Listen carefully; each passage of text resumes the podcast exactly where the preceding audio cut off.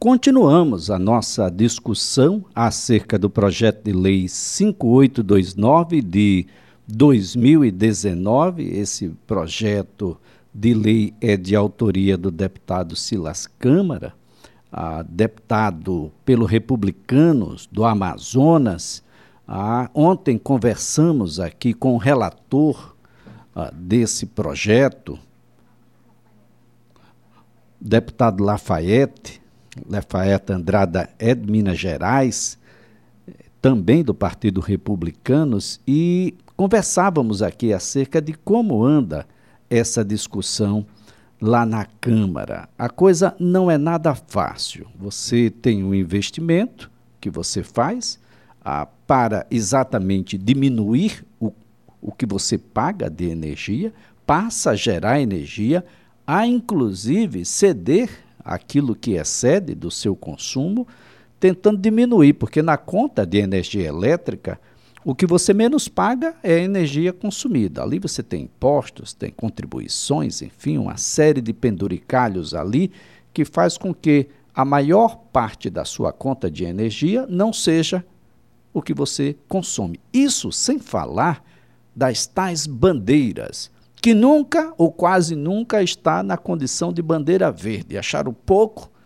e ainda criaram uma segunda bandeira vermelha. A coisa definitivamente não é nada fácil. E a população espera que venha algo a que ajude a melhorar o acesso das pessoas a uma energia que está aí, o sol ainda é, ainda nasce para todos por enquanto, até ah, os parlamentares se pronunciarem, mas ainda nasce para todos. E aqui no Nordeste a gente poderia ter uma energia gerada principalmente para as residências, e o que a gente busca é o quê? Uma linha de financiamento mais acessível, mais barata, que possibilite que a indústria desse, desse segmento possa crescer, gerar empregos e, ao mesmo tempo, que isso não seja um luxo, seja um elemento, afinal de contas, energia é um item básico da nossa vida.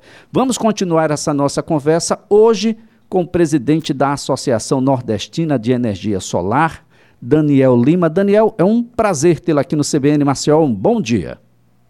Bom dia, Elias. O prazer é todo nosso. Aproveitamos também para dar um bom dia a todos que nos ouvem.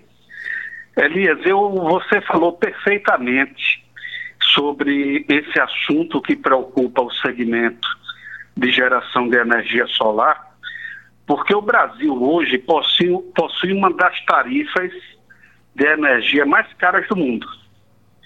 E tem um detalhe que passa despercebido, mas você também mencionou na introdução da, da entrevista, que é o custo da energia na nossa conta. E pouquíssimas pessoas têm a preocupação de olhar um, um item ali na fatura da energia que se chama composição da conta. E, basicamente, nós temos cinco elementos que compõem a nossa conta de energia.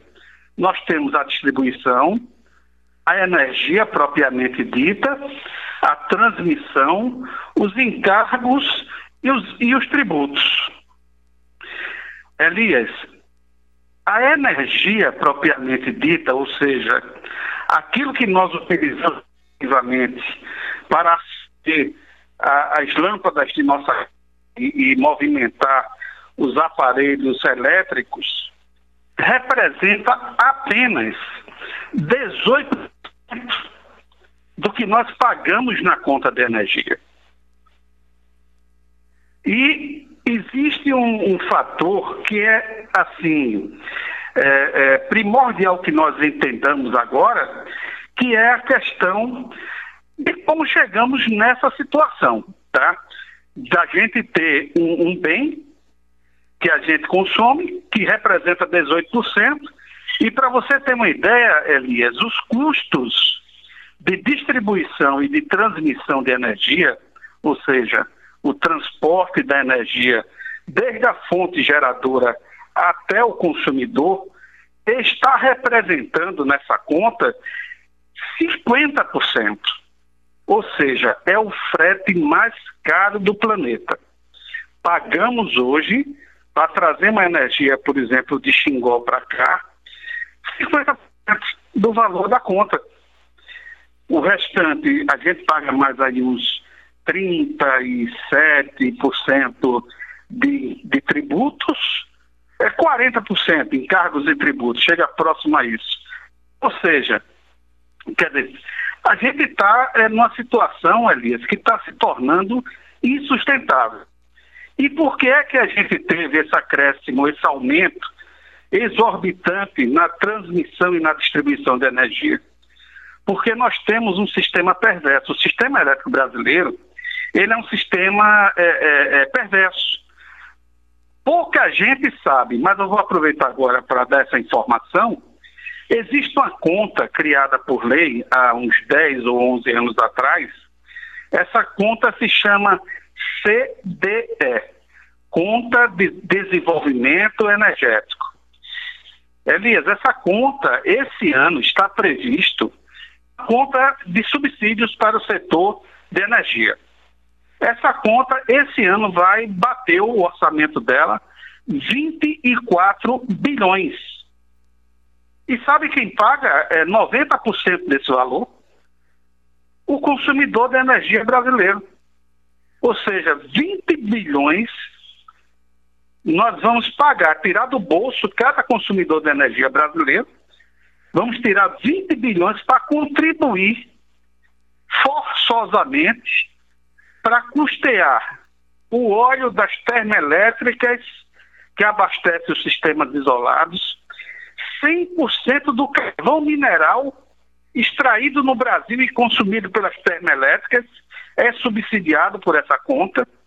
Só de óleo são 3 bilhões que vão ser queimados literalmente para abastecer as térmicas. É, a coisa vai tão, vai tão assim, além do que a gente imagina, que até as modernizações nas plantas de geração das termoelétricas estão sendo pagas por nós. Vão ser quase 800 milhões gastos com isso esse ano. Ou seja, o empreendimento é de um grupo particular, está localizado, sabe aonde. O camarada resolveu fazer uma reforma. Vamos lá que a gente tem um carro movido a gasolina e resolveu colocar um tanque de gás lá para baixar, baixar um pouco o consumo, modernizar o, o, o, o, aumentar a eficiência de consumo do carro. Tudo bem que a gente faça isso e a gente pague do nosso bolso. Mas não. Isso também está sendo pago pelo consumidor de energia brasileiro. Então, o que é que acontece? Esses 24 bilhões, eles vão ser arrecadados pelas contas de energia dos consumidores livres e cativos. E onde é que eles estão? Eles, eles vêm na forma de encargos sobre a distribuição e a transmissão. E isso faz com que esses custos já representem atualmente 50%. Então, esse modelo, onde subsídio aumenta ao invés de baixar preço da energia, é um modelo perverso. E só acontece aqui no Brasil. Então, assim, só para introduzir também um tema, é, é, é falo dessa situação. Agora, Daniel, a gente não pagou excessivamente essa CDE e, inclusive, o ANEEL vai ter que devolver esse dinheiro? Por que, que a gente vai ter que pagar de novo se tem dinheiro nosso para ser devolvido? Elias, de, de 2013 para cá, nós já pagamos o, o brasileiro mais de 115 bilhões para essa conta. E olha, é, em 2013 até 2015, esse dinheiro vinha do orçamento da União, praticamente todo. A partir de 2015, eles inverteram. Passou a 80% é, aproximadamente dessa conta ser paga pelo consumidor da energia. Mas tudo bem, se a gente pagasse e o preço, é, é, a, o preço da, da final da energia fosse reduzido com esse pagamento, mas não. Ele vem na forma de encargo na conta da energia, ele não vem na forma de desconto. Porque o certo era vir aqui, desconto pela contribuição da CDE, X. Não. Ele vem para aumentar. Ou seja, é um ciclo, é um ciclo de aumento em cima de aumento. E essa receita que, que a gente, que, que você acabou de falar, esses créditos cobrados a mais, eles entram com um abatimento no orçamento da CDE como receita.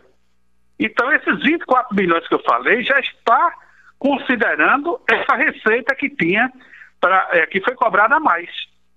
Agora, Daniel, Daniel Lima, o, em sua opinião, na opinião da Associação Nordestina de Energia Solar, por que é que no Brasil energia solar para residências, por exemplo, vamos falar para o cidadão comum, ainda é um luxo, ainda é inacessível para a maioria dos brasileiros? Quais são os entraves? Veja bem, Elias, é, é, eu costumo dizer o seguinte: quando o governo quer, faz. O governo anterior, ele no programa Minha Casa Minha Vida, ele incluiu obrigatoriamente no custo de construção daquela habitação social um sistema de aquecimento para a água. Aqui em Alagoas foram quase 20 mil instalados, ali, ali em Rio Largo tem quase 12 mil casas que receberam é, é, esse, esse sistema de aquecimento. E o que, o, o, e o que é isso? Na, na verdade, Elias, é uma medida de eficiência energética que faz com que o consumidor tenha sua água quente ali é, é, é esquentada pelo sol e ele deixe de utilizar o, o chuveiro elétrico. E aí ele economiza no final é, do mês em torno de 50 reais de energia. Para uma casa, uma habitação social, isso é muito. Então, imagine, Elias, 24 bilhões que hoje é gasto, é, e desses 24, 8 bilhões vão para temas isolados do norte do país e Fernando Noronha. Imagine esse dinheiro investido em sistemas de geração de energia solar para essas habitações dessas localidades. Porque hoje as pessoas dizem, ah, mas a energia solar só funciona durante o dia. Não. Hoje nós já temos sistemas de armazenamento de energia é, de todos os tamanhos para atender uma pequena casa, é, empresa, uma indústria inclusive é, é para atender a própria rede.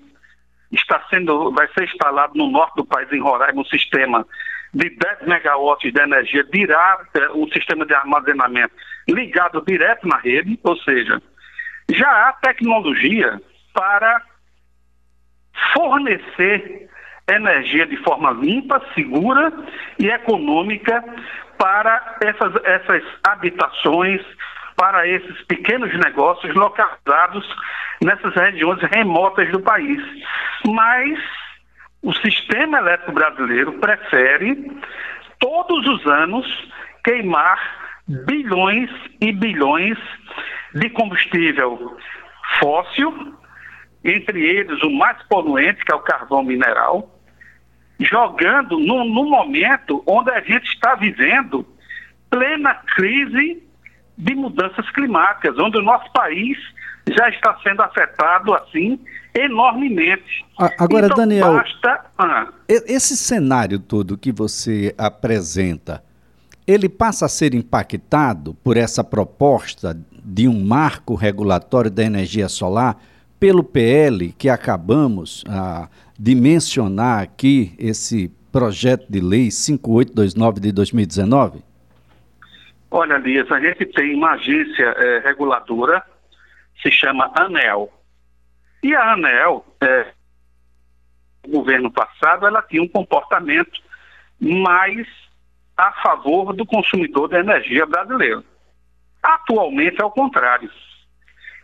A ANEL, ela quer taxar o sol, a energia solar gerada em cima do, do nosso telhado, em algo próximo a 60% ali. Ou seja, inviabiliza a geração de energia distribuída em praticamente todos os lugares do Brasil. A alternativa que nós estamos lutando para que ela se concretize é o PL 5829, que você já falou, do deputado Silas e o relator, deputado Lafayette Andrada. E esse, e esse PL, embora não seja a melhor situação, mas ele, por exemplo, escalona, ele, ele, ele cria um espaço de 10 anos para que as usinas hoje instaladas, as micros usinas espalhadas pelo Brasil, possam vir a pagar o uso do fio.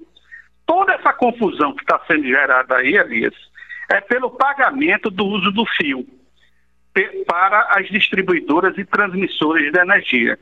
Então, Agora, a, a ideia lá. é que a gente pague as concessionárias, é esse, esse é o ponto. A ideia é essa. Nós Hoje, vamos investir que... ah, na compra, na aquisição desses equipamentos, colocarmos em nossas casas, gerar energia para nós e para as concessionárias, e ainda vamos pagar por isso. Vamos pagar e pagar caro. É, Elias, nós pagamos hoje, nós pagamos porque termina batendo no bolso da gente. O, a gente perde, quando a energia sai lá de, vamos supor, Belo Monte para cá, a gente, isso é natural, isso é, é, é pura física, perde energia, ou seja, a potência da energia gerada lá, quando vai ser consumida aqui no Nordeste, por exemplo, há uma perda de, do transporte do fio, tanto de transmissão como de distribuição. Essa perda hoje representa 17% da energia produzida. Isso é uma média. Em alguns locais mais, outros menos, mas hoje a média é 17%. Com a geração sobre o telhado, Elias, essa perda não existe. Por quê? Está sendo gerado no local do consumo. E ainda tem mais um, um, um benefício para o sistema. Quando a gente gera, por exemplo, eu tenho um sistema aqui na minha casa ele gera aproximadamente 2 mil quilowatts hora mês. Mas eu não consumo essa energia toda. Eu devo consumir por volta de 1.500. E está sendo exportado para a rede em torno de 500 quilowatts. Quem consome essa energia? O meu vizinho, aqui, o meu vizinho do lado, ou o vizinho do quarteirão seguinte. Mas essa energia ela é consumida ao mesmo tempo que ela é gerada pela vizinhança. Como eu moro é, é, no interior, moro em Paripoeira, e aqui, aqui ainda é uma região carente de energia, por exemplo, Maragogi é muito mais, eu estou contribuindo para a rede, porque eu estou com a fonte de geração aqui abastecendo meus vizinhos ao redor. Elias, gente, nós que temos energia solar no telhado, nós pagamos o custo do fio. Nós pagamos 100 quilowatts, que representa hoje 80, quase 90 reais. Você multiplique 90 reais vezes 330 mil unidades consumidoras que hoje têm energia solar, isso dá um dinheirinho por mês, não dá? Dá um bom dá dinheiro. Quase, dá um bom dinheiro. E imagine o seguinte: 30% não estou consumindo, eu estou consumindo 70%, 30% vai para a rede de forma gratuita. Eu não recebo por isso, eu recebo crédito que eu posso utilizar ao longo de cinco anos. Mas quem é que recebe? Por essa que o meu vizinho que eu gerei e o meu vizinho consumiu. Quem recebe são as distribuidoras. Então, essa receita a mais, e olha, Elias, nós já temos 5 gigawatts de geração distribuída no país. Já passamos disso. 5 gigawatts representa 750 milhões de quilowatts hora mês. Vamos considerar que 70% é consumido no local de geração e que 30% seja exportado para a rede. Então a gente está falando aí num número de 225 milhões de quilowatts hora mês entregues a distribuidora de energias espalhadas pelo Brasil inteiro, que representa isso aí, se a gente multiplicar um quilowatt desse aí, por exemplo, eu estou pagando aqui na minha conta de energia, é, no final, 88 centavos. Mas vamos colocar a 50 centavos. Só isso, Elias, representa mais de 100 milhões por mês de receita da GD que está é, é, tá sendo exportada para a rede. Então, eu fico sem entender, sinceramente, porque há essa corrente contra a, a, geração sobre os telhados no Brasil. E eu, fico, eu, eu só, só me levo a crer que, na verdade, não é para matar a GD, não. Não é para matar a geração distribuída. É para matar quem vive dela hoje. Porque, Elias, um dado, é, isso é muito importante. Nós temos hoje um universo de 15 mil empresas no Brasil que atuam em mais de 5 mil municípios, que hoje instalam, é, é, os proprietários dessas empresas investiram o que tinham nelas e hoje instalam sistemas de geração de energia. Essas 15 mil empresas contrataram, por sua vez, algo próximo aí a 150 mil pessoas. Ou seja, além de ter uma atividade que atenda micro e pequenas empresas, ela gera emprego é, espalhados por todo o Brasil. É, é, e o que é que acontece? Tudo isso não é levado em conta.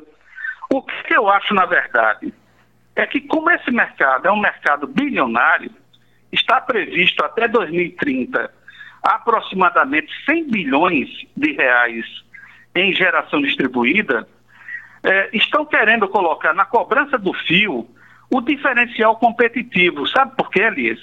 Porque as próprias distribuidoras hoje estão entrando no mercado de GD, concorrendo com, conosco. Concorrendo, concorrendo com, conosco. Com, com as, as que já existem no, no, no mercado. Ah, agora, é, bom, ao término, imaginando que seja aprovado do jeito que está, nós vamos pagar mais porque ainda é caro instalar. O que é que falta para a gente ter esses equipamentos? Um incentivo governamental, a importação é muito taxada, enfim, o que é que a gente pode fazer para que isso fique um pouco mais acessível? É, nós temos hoje uma relação direta de, de implantação de GD com a renda familiar. Para você ter uma ideia, Elias, é, Alagoas só conta com 35 megawatts de, de GD instalado aqui. A gente só ganha no Nordeste para Sergipe, que tem 33 megas instalado. O Nordeste inteiro, ele instalado, é, é, juntando os nove estados do Nordeste, nós chegamos em aproximadamente, aproximadamente 1 gigawatt, que são mil megawatts. Isso representa apenas 19% da GD em todo o país. Para você ter uma ideia de como isso é pouco, Minas Gerais, só Minas, o estado de Minas Gerais, ele tem a mesma potência instalada de GD, de, somando todos os estados nordestinos. Ou seja, Minas tem 1 gigawatt de, de potência instalada de GD. Para você ver como a gente está atrasado aqui no Nordeste e, e Alagoas, por exemplo, Brasília, o Distrito Federal, tem 66 megas de GD instalado. Se a gente somar Alagoas e Sergipe, vai dar 68. A gente só ganha por 2 megas. Petrolina, que é uma cidade do interior do sertão de Pernambuco, tem 30 megawatts de GD instalado. Ou seja, quase chegando próximo a Alagoas. Então, o que, é que a gente vê? A renda ela é determinante para o sucesso da GD. Então, o que é que nós precisamos? De incentivos e não de é, é, tirar os incentivos nesse momento. Muito pelo contrário, a gente precisa de mais incentivos. A gente precisa que os bancos públicos tenham carteiras específicas com juros abaixo do mercado para que as pessoas possam implantar GD. Eu vou dar um número, Alice, que você vai ver em relação a, outro, a outros países como atrasado. Nós temos aproximadamente 440 mil usinas espalhadas no Brasil inteiro. Isso representa 0,5% do universo de unidades consumidoras brasileiras. Na Austrália, que é um país que tem uma dimensão semelhante ao Brasil e uma condição de insolação solar também muito semelhante, lá são 2,66 milhões de micro-usinas espalhadas em 21% das residências. Isso está, para quem quiser comprovar, no site do governo australiano www.energy com y no final .gov.au. Então essa informação está disponível para todo mundo. E lá na Austrália, Elias, ninguém do governo está pensando em tirar o incentivo, não. Muito pelo contrário. Lá o governo dá 10 mil dólares para qualquer empresa que queira iniciar a G dele. Já dá. Ele subsidia 10 mil dólares. Para a residência, ele entra com um valor menor dependendo do, do porte e, da, da usina olha, que vai ser implantada. E olha, Daniel, que a gente não falou nesse composto. Vamos ao repórter CBN.